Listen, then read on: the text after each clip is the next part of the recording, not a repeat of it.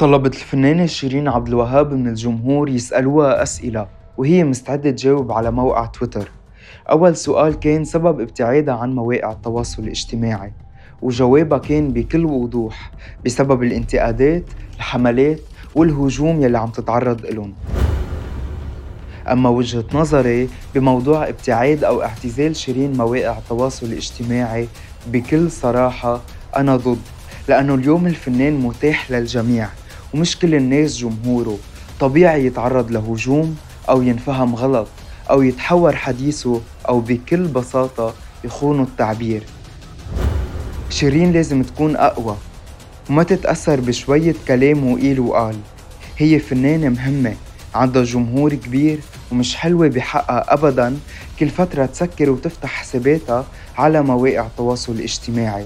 لازم تاخد قرار وتكون قده.